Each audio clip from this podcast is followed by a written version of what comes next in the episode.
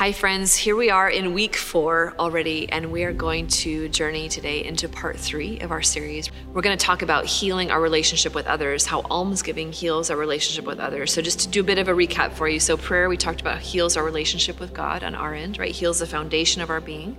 How fasting, through the discipline of saying no so we can say yes, heals the relationship with ourselves.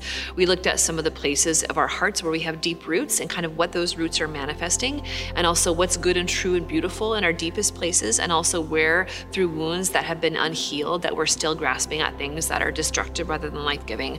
And so we're going to talk this week, these next couple weeks, about the healing balm of almsgiving, of giving to others. And it's just very interesting of how throughout Scripture it talks about almsgiving, about giving the gift of others, whether it's monetary, other things, giving clothes, giving food. You know, Jesus says, you know, the least, what you do to the least of my brothers, you do unto me.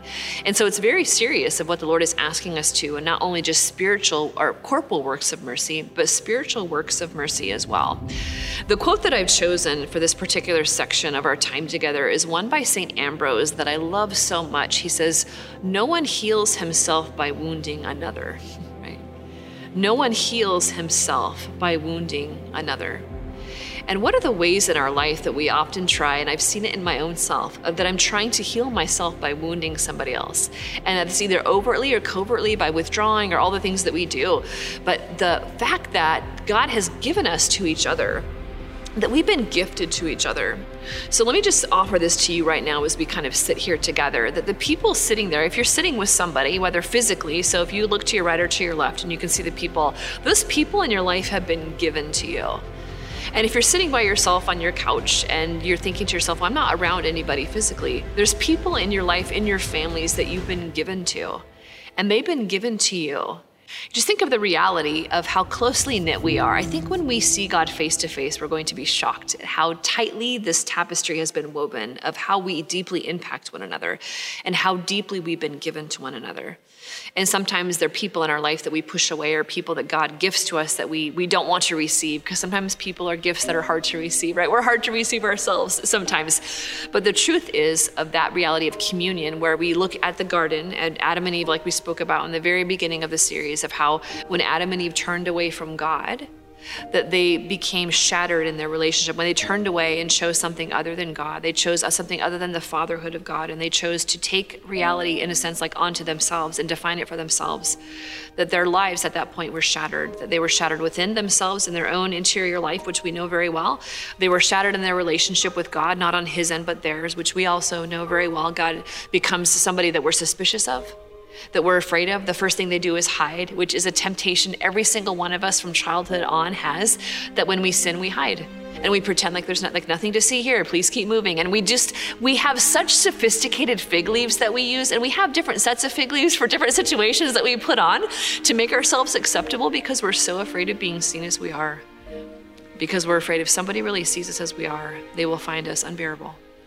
Because we find those places of our hearts unbearable, right? And we're broken there. And in that brokenness, we're broken with each other. We say Adam and Eve before the fall, they were naked without shame.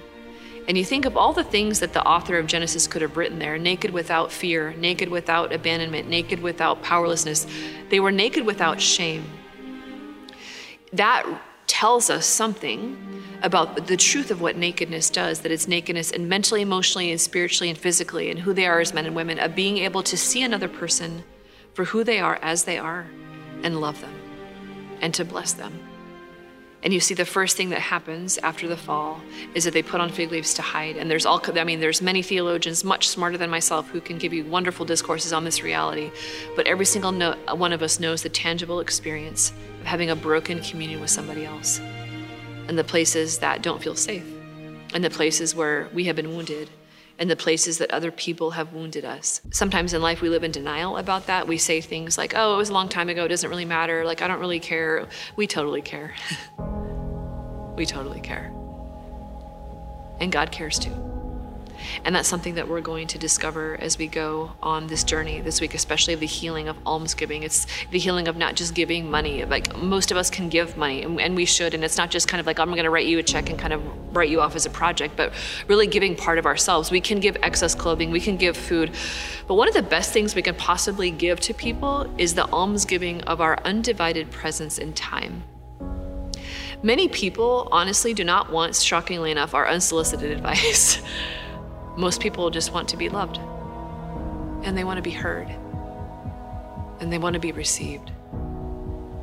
And they want to know that they could show us their deepest parts that they're so ashamed of, and that they could know that they're received and loved there, and that we speak the truth to them in love.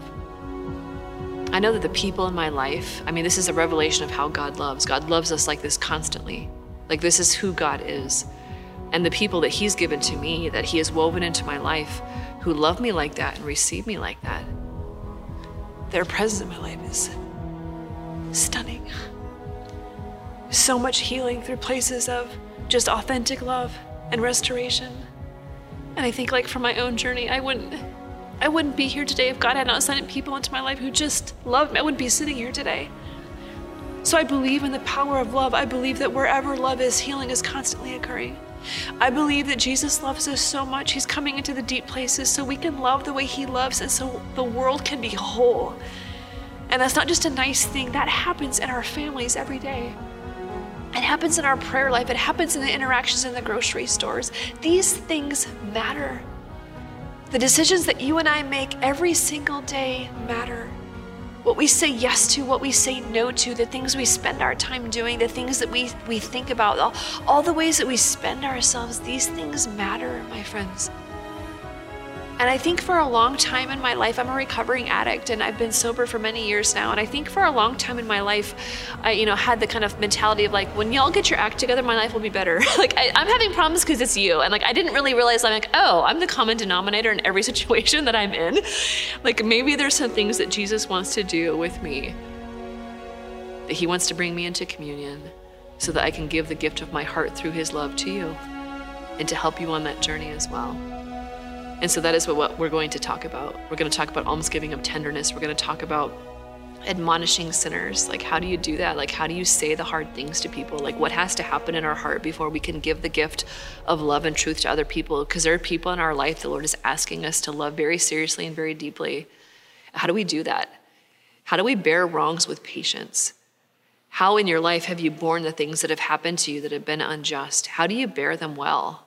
Neither in passive aggressive behavior or rage or resentment, but neither in denial or stoicism. Like, how do we do that? Because Jesus is teaching us in this whole reality of how to be human.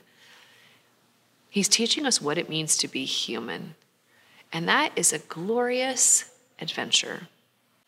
And that is where we are as almsgivers, of allowing the Lord to bring us into communion with others, because that is his great desire. So here we go. God bless you. See you next week.